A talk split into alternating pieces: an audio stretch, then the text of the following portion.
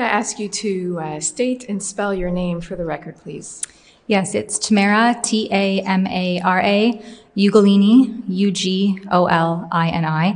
And before we proceed further, I just want to make a note of clarification here that I am a journalist who has been reporting on the National Citizens Inquiry, and I plan to continue doing that work. However, I'm here this afternoon in my complete personal capacity. Thank you. Do you promise to tell the truth today? I do. We'll start with uh, an incident that happened on the beach with your family. Uh, can you tell us um, what happened and how many of you were out? So the first incident that happened on the beach, there's a beach where I live called Pebble Beach, and in the the end of March 2020, or perhaps even the very first few weeks of April 2020, I can't recall exactly when this happened. But um, it was when we had restrictions on outdoor gatherings of five people or less. And I had taken my four children. Uh, we've since had another child, but at the time I had four children and myself, so that was five, including my youngest sister, who we lived with at the time. So six children total, sorry, five children total plus myself, six people, to a beach to throw some rocks because there was literally nothing else to do. The playgrounds were closed, the schools were closed, the swimming lessons ended abruptly. Uh, the membership that we had just purchased a week prior to the local YMCA was null because that was also closed. There was literally, quite literally, nothing else to do. Um, and when so we we we got to the beach to throw rocks in the water, and um, we ran into some friends uh, who also were doing the same and the children hadn't seen each other for at this point it was three or four weeks because of the school closures. And so they ran over and they're like hey our friends who none of which we've seen for nearly a month. And um, we had a brief conversation. The mom was really nervous because she's like oh wait we, we can't even be talking outside. Like we're going to get in trouble for this. And i thought okay didn't didn't really give it a second thought but you're right. So she continued on. And um, my, my kids continued to throw rocks in the water and I took up exercising on a log because again everything else was closed. There was no way to engage in any sort of physical activity so i was doing some of that. And an officer approached me from behind uh, tapped me on the shoulder and i didn't even see them coming and wasn't obviously expecting that to happen and asked me um, if the children who were in my care at the beach were all mine because we were over the five allotted people outside uh, together.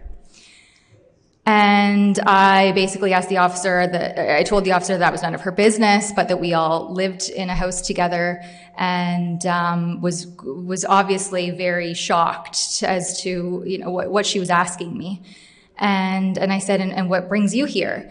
And um, so she alluded to the fact that someone in the apartment dwelling adjacent to where we were had seen that there was some sort of gathering happening and called the police.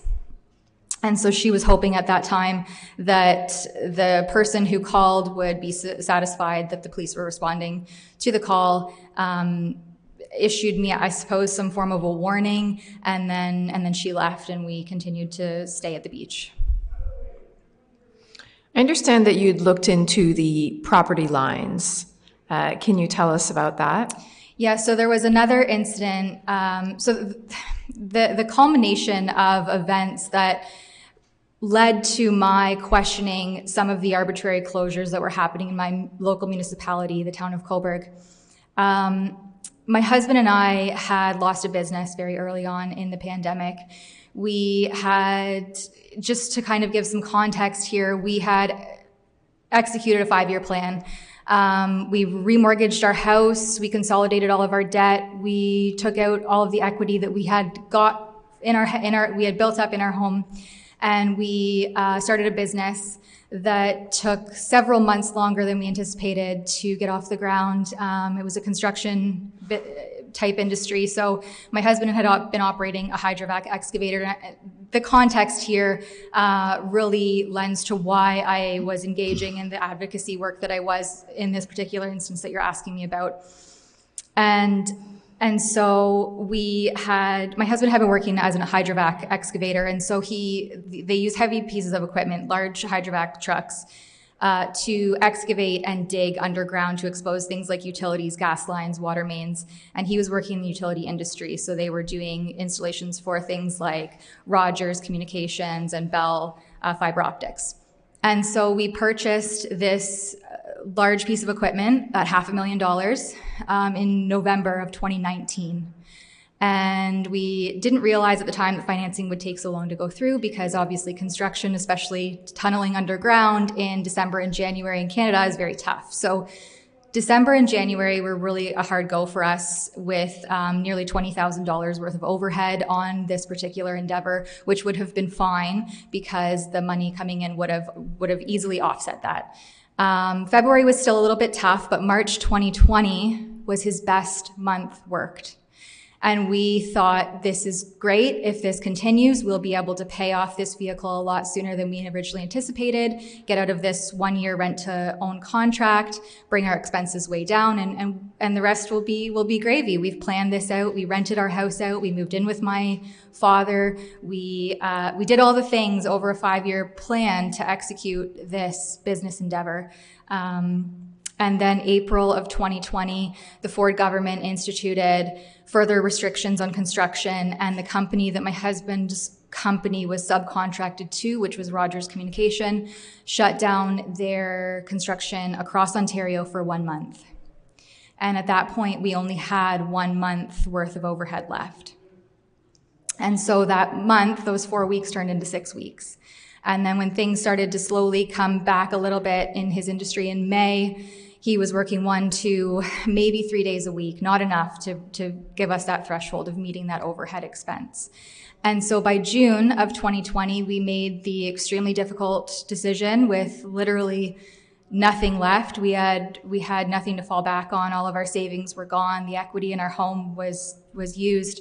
We made the very difficult decision at that point to um, give back this truck and, and end our contract there, which had a ripple effect for that company. But um, it was at that point that I decided we had nothing left to lose anymore. Um, I had been delegating at our town council meetings.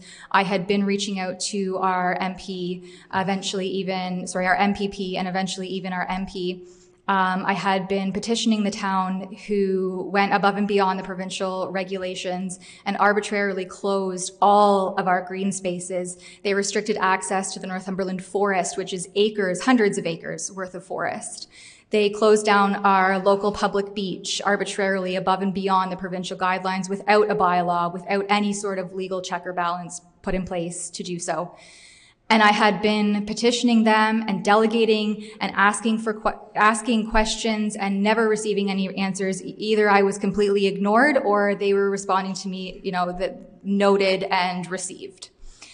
And so by June, um, I was we had we had lost our business. Uh, still, these closures remained. My children had no access to any of the normal amenities that you know our tax dollars go toward funding. They were really suffering the effects of isolation, as were we all. Um, and so I decided to engage in an act of civil disobedience.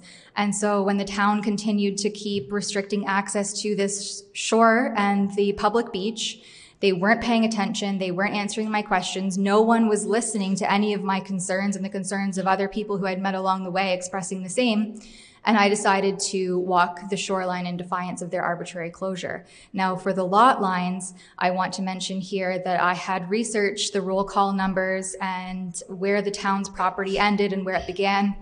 And I discovered that the town doesn't actually own a segment of the sand, and of course, they don't own the water. So uh, there's riparian rights that are involved here when you're when you're looking at a shoreline, a fluid moving thing that doesn't have a defined lot limit. And so I strategically entered the water from the pier, which is on Crown land. The town does not own that property. They could never have restricted access to it. Um, and I walked, walked the beach shoreline. And so in doing so, I think that there was calls put to bylaw and or the local police, uh, where they met me on the opposite side of the shore and they proceeded to tell me that I would be hit with an $880 COVID related trespass fine to which we bantered uh, a little bit back and forth about the fact that I was not on any town of Cobourg property. I was not trespassing, and I never actually entered any area of the sand which they had, in my still to this day opinion, unlawfully restricted access to.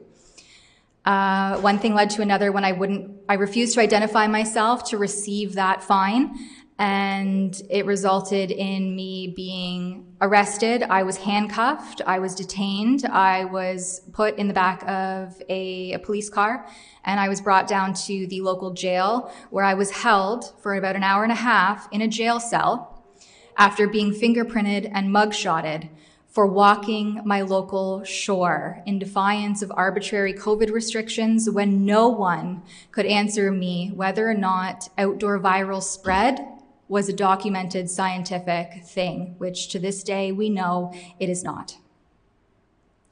Did any of the officials seem to have an idea of the lot lines you were referring to? I had been asking the town what justification they had to close this shoreline, where their lot lines ended, if they had the lawful authority to impose this sort of measure. Again, my communications, my questions, my delegations were met with the response that it was received and noted. Now we'll shift back to the business losses, which you've already explained a little bit. Uh, we heard that you surrendered the, uh, the, the heavy equipment in June 2020, right? Yes.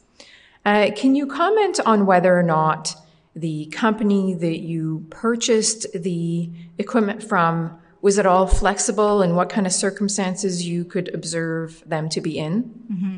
So the company was primarily based out of the United States, which didn't have at that time the same level of restrictions that we had, but they had a satellite office here in Ontario. And they gave us a little bit of flexibility in terms of making the payments because there were some months where we said, you know, we need a few extra days. Um, but there's, there's an interest factor on a late payment like that. And when you're dealing with an overhead charge of 13,000 1,500 and change, uh, the interest adds up very quickly.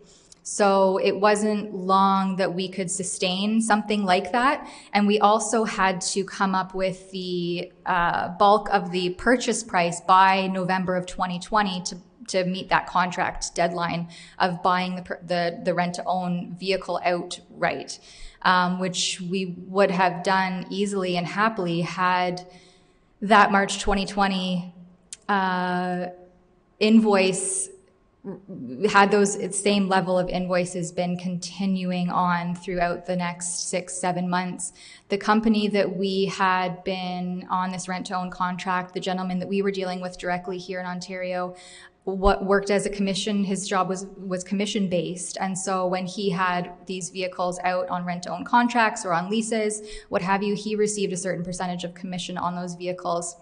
And it was very difficult for us to decide to give back this truck because the bulk of the financial fallout of that really fell on this particular gentleman. So all of the trucks he had been receiving commission on were coming back to the lot. And he was uh, expressed to us privately that he was really concerned that he would be losing things like his, his home and his livelihood and uh, other things to do with his personal life and his family. So we started to see really the ricochet effect and we held on to the vehicle for longer than we probably should have because we didn't want to negatively affect this gentleman who we'd developed rapport and a relationship with. Uh, so that was a really, really difficult part of the decision as well, was knowing that it would, would harm other people too. Did you apply for any business grants from the government or elsewhere? So that was another part of this puzzle is that you, in order to apply for the grants that were being rolled out at the time, you had to show one year of tax returns. We had just begun our business in November of 2019. We didn't have any form of record keeping or paperwork to show at that point, nor did we really have any form of invoicing. November was a really tough month. We were just working out all the kinks of the business and of the, the vehicle. Um, and December, of course, with the, the nature of our country and winter and digging underground and Christmas, um, it was not fruitful for those two months. But regardless, you needed a full year's worth of tax returns to even apply to these business grants. And uh, e- even if we were able to, I don't know how we'd ever repay those grants given the situation that we were in with the rental of this vehicle and not having consistent work in from April onward. Ultimately, how did your family survive financially? Uh, well, I was primarily a stay at home mom at that point as well. And so I ran a small graphic design business, which I mostly um, shut because I was helping my husband do all of his um, advertising work and I was doing the bookkeeping for him. And I also served uh, on the side evenings and weekends when my husband was at home. So I was a server at a, a local restaurant and that was completely gone. We, we, I actually worked uh, the St. Patrick's Day before the shutdown happened. And I thought, wow, if there's this crazy viral threat, um, I really hope I didn't pick it up at the bar I just worked all weekend, touching people's cutlery and glasses and being in close contact with, you know, intoxicated people. Um, but if it weren't for the fact that we rented our house out and moved in with a family member, we also would have lost our home. It, it, was by the grace of God, really, that that didn't happen, and we we set ourselves up for the success of getting this business off the ground, which no one would have ever foresaw that a mere six months later, we'd be facing unprecedented lockdowns and closures and economic sanctions by our own government. But then my husband, he, he, it was really hard. It was obviously a dream of his, so it was really difficult for him, um, that drive back to, to take the vehicle back. Um, he he then went to work again in the industry for the man, not for himself anymore. And over the next 14 months, he worked his way up in this company doing the same line of work. He was one of their most reliable workers. Um, during this time, we, we had a baby also, uh, a little surprise pandemic baby that who we love dearly. Um, and so this company that he had been with since the time of our business loss even sent us, uh, when we had our baby in March 2021, they sent us a small monetary congratulations with a little bib. And then seven months later, when the COVID mandates came out in September of 2021, my husband uh, was terminated from his job in October of 2021 for refusal to divulge and disclose his personal private medical information. He repeatedly inquired with his supervisors, the human resources people uh, deploying this policy on indiscriminately onto their workers. And I want to remind everyone that a hydrovac excavator works primarily outside and alone. He was not in close contact with anyone throughout any length of time, any day. And they were never able to ascertain the policy. They were never able to answer our questions on if this was reasonable, if it was justified, if there were any form of accommodations that could be exercised to ensure that he was keeping everyone else safe while still remaining gainfully employed. Uh, it even came down to the point where, in an email, one of the people involved in this situation told him that the policy was about vaccine uptake and not immunity. Our family, at that point, we had already moved back into our home. Um, we were trying to regain some financial security, so we, we had moved back into our home. And at that point, our loose plan was to, because I was still on a maternity leave with a seven month old at home, uh, in addition to our other children. And our loose plan was that he would take the remainder of my maternity benefits and I would transition to work full time. And it would get us through the winter months until the construction industry picked back up again in the spring, and he would be in a better situation to get an, another job. But then they put on his ROE that he had code, I think it was code M, that he was in noncompliance with a workplace safety policy and he would not be eligible for government assistance. So I immediately pivoted, and thank goodness for my line of work, I was able to pivot and go to work full time, but we were down our main, breadwinner's income. And to this day, in fact, this past few weeks, we have been discussing the very real possibility that we will be selling our home and moving back in with our family member because we can no longer sustain ourselves and stay afloat. Can you comment on ongoing childcare issues since you had to pull the kids from Montessori? So when my husband lost his job, our children had been attending a private Montessori school, uh, and they have been attending there for the duration. We've been with the same provider for approximately 10 years. And at the time, we had to obviously cut major financial commitments way back. So we made the decision to uh, remove our children from this facility. And since that time, we have been unable to secure any form of reliable, consistent childcare. Our two older children now go to conventional school, uh, despite my convictions otherwise.